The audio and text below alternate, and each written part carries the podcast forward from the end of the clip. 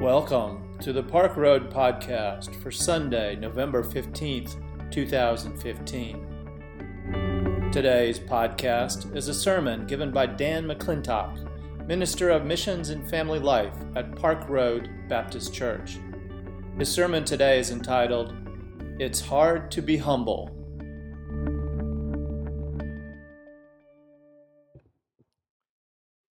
As many of you know, before coming to Charlotte, we spent nine years in France.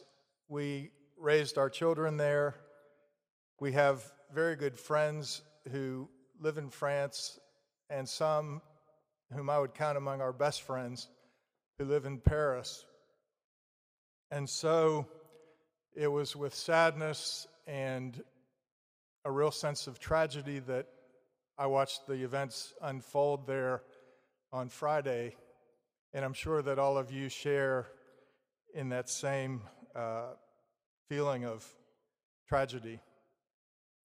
I'd like to offer a prayer of solidarity with the French people, and I'd like to do that in French. Would you pray with me?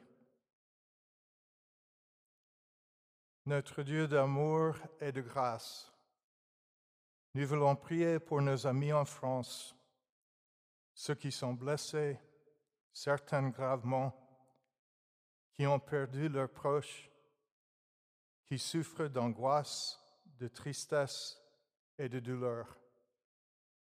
Nous pleurons avec eux, avec tout le monde, sur la mort des innocents. Dieu, que tu sois proche de tous les Français aujourd'hui, qu'ils ressentent ton confort et ta paix, une paix qui dépasse toute compréhension. Nous prions dans le nom de Jésus, qui lui aussi a connu la souffrance et qui souffre même maintenant avec ses frères et sœurs. Amen. Thank you.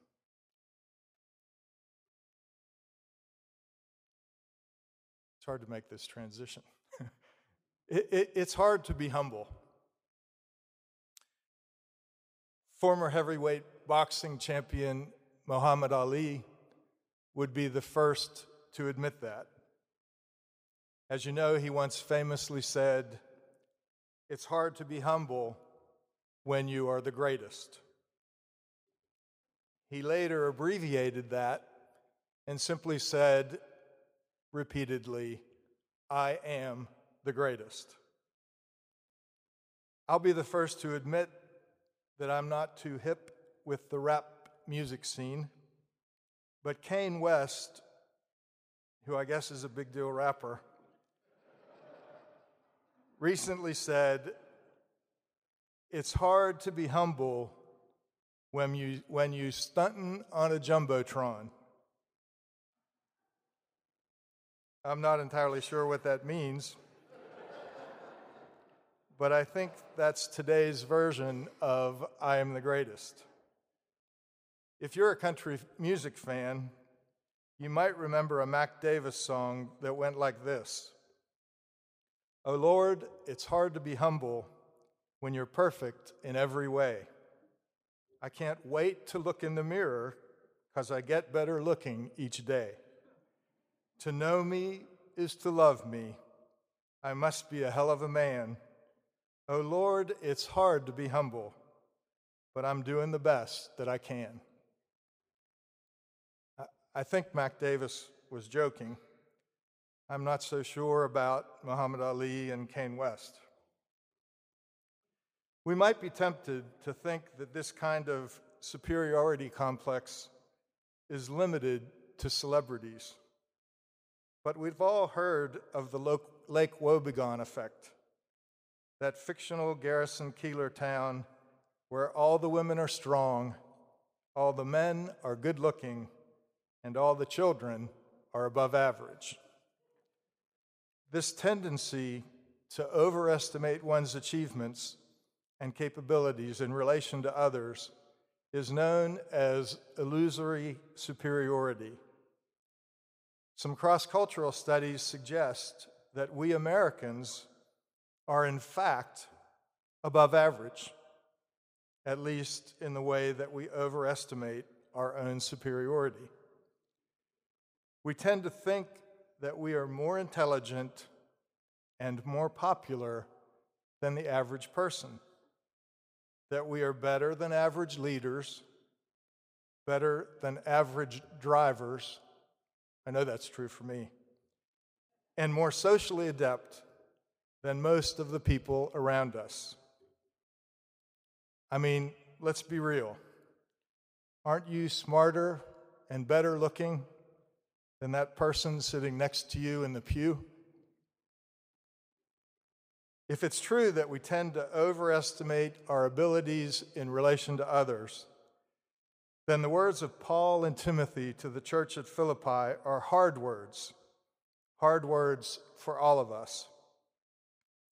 Do nothing from selfish ambition or conceit, but in humility regard others as better than yourselves.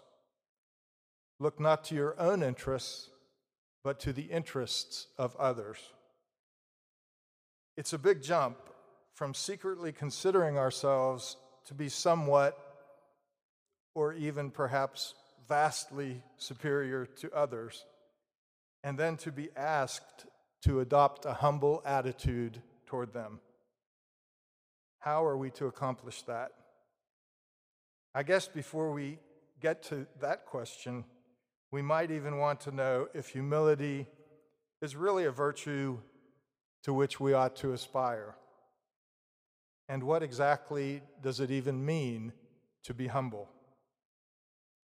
As Christ followers, adopting the mind of Christ in as much as that's possible, and following his example striving to be as much like Him as we can possibly be, would seem to me to be worthy goals. Certainly, as Paul and Timothy noted, humility was one of Jesus' hallmarks. He emptied himself, being born in human form, he humbled himself and became obedient, even to the point of death. In searching for definitions of humility, I came across two that really spoke to me. Humility is the fruit of the ability to see oneself realistically as a flawed and gifted creature, like all other human beings.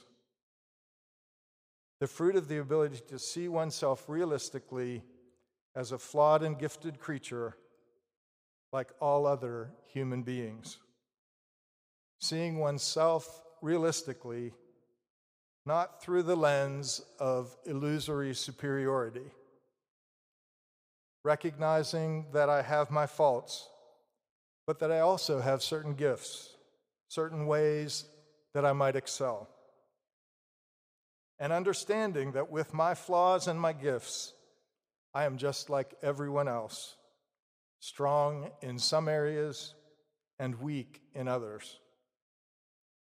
Thus, humility is not merely self deprecation, putting yourself down. It's knowing who you are, both the good and the not so good. Just yesterday, I was driving in the car with our three year old granddaughter, Eleanor, and she was singing to herself in the back as we drove along. I said, Eleanor, you sing beautifully. And her unself conscious reply was, Yes, I do. You can be humble and still acknowledge your gifts. The other definition I like says humility is a way of finding one's place in relation to God and neighbor, a way of loving both without allowing the need for attention, honor, gratitude, or even being right to interfere. That's a little complicated, so I'll repeat it.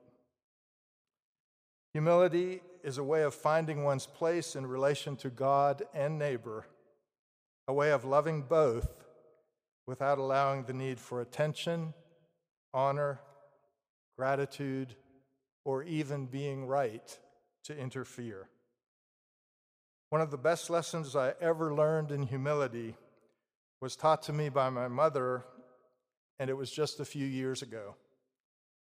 For several years before she died, she had stopped driving, and she shared time living alternately with my siblings and then with us.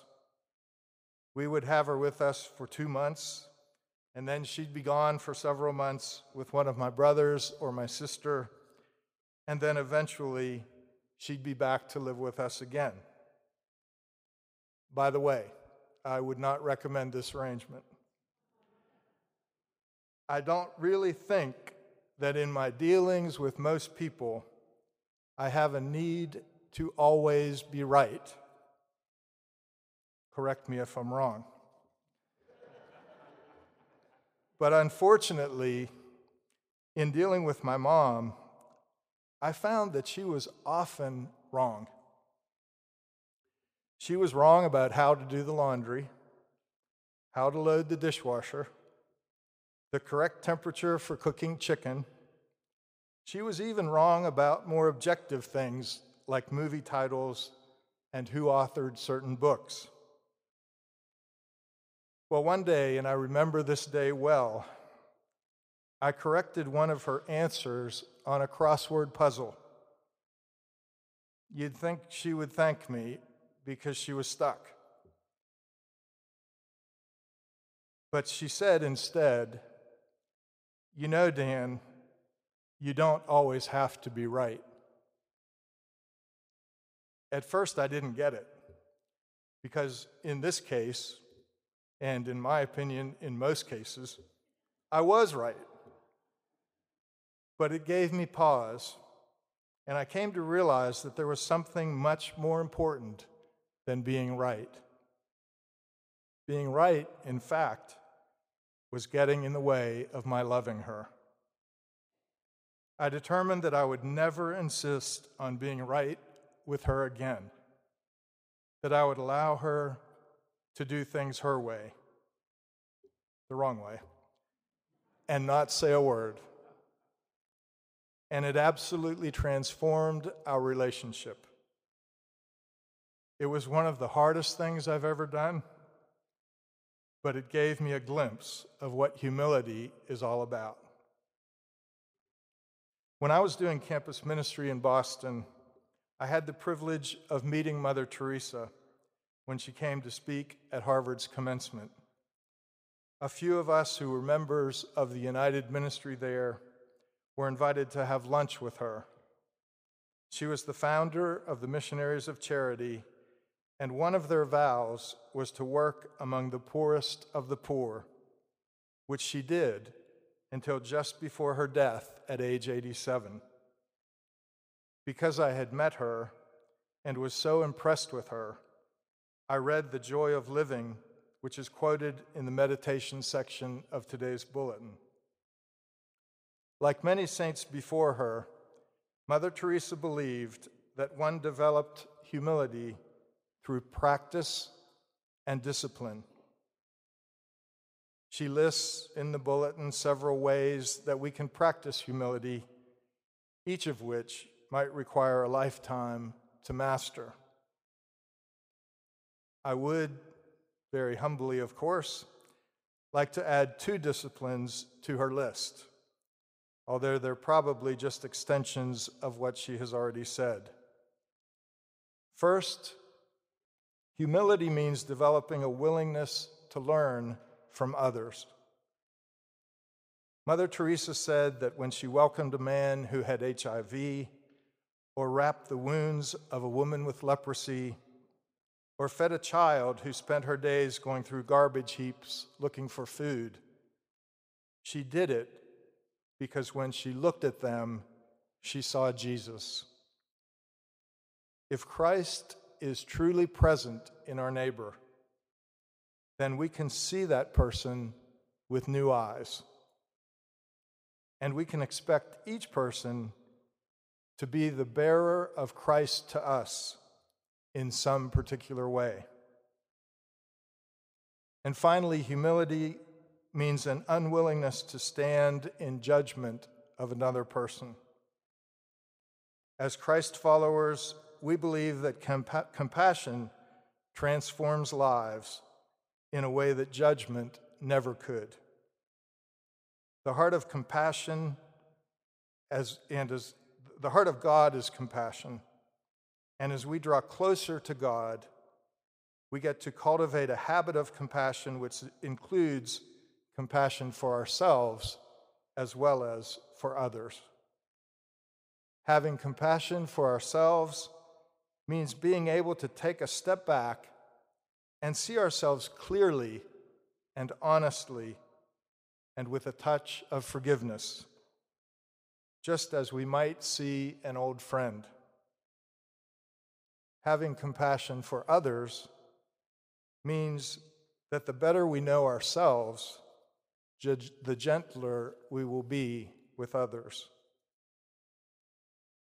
If, as Mother Teresa said, humility requires practice, if it's not innate and not a gift that's bestowed upon us, but rather something at which we need to work, then one of the ways we might practice is to become involved in one of the homeless ministries our church offers.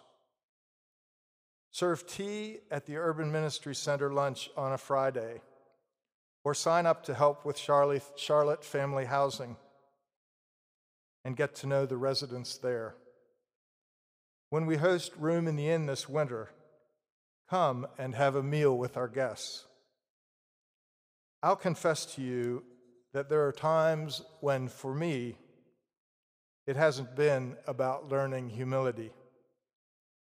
There are times when, like the Pharisee in Jesus' parable, I'm thinking, Thank you, God, that I am not like this tax gatherer, this homeless person.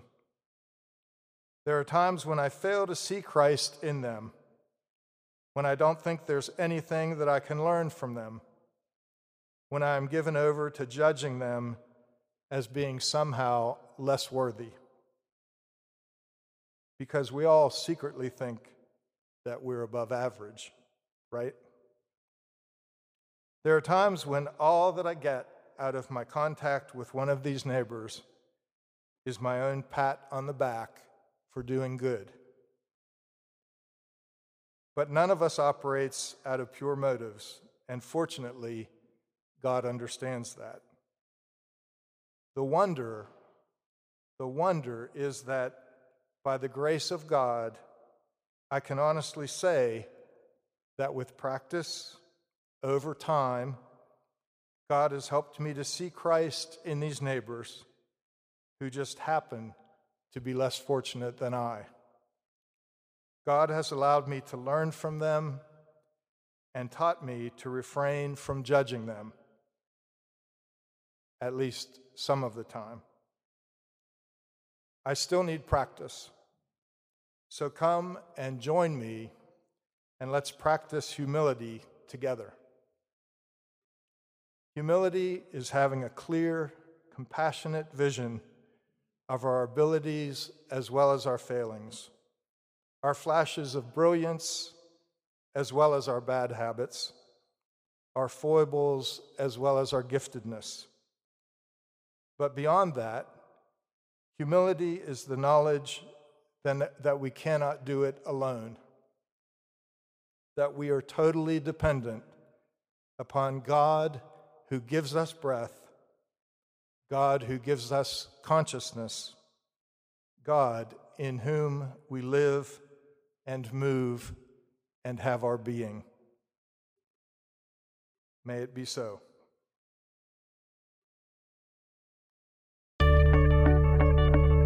Thanks for listening today.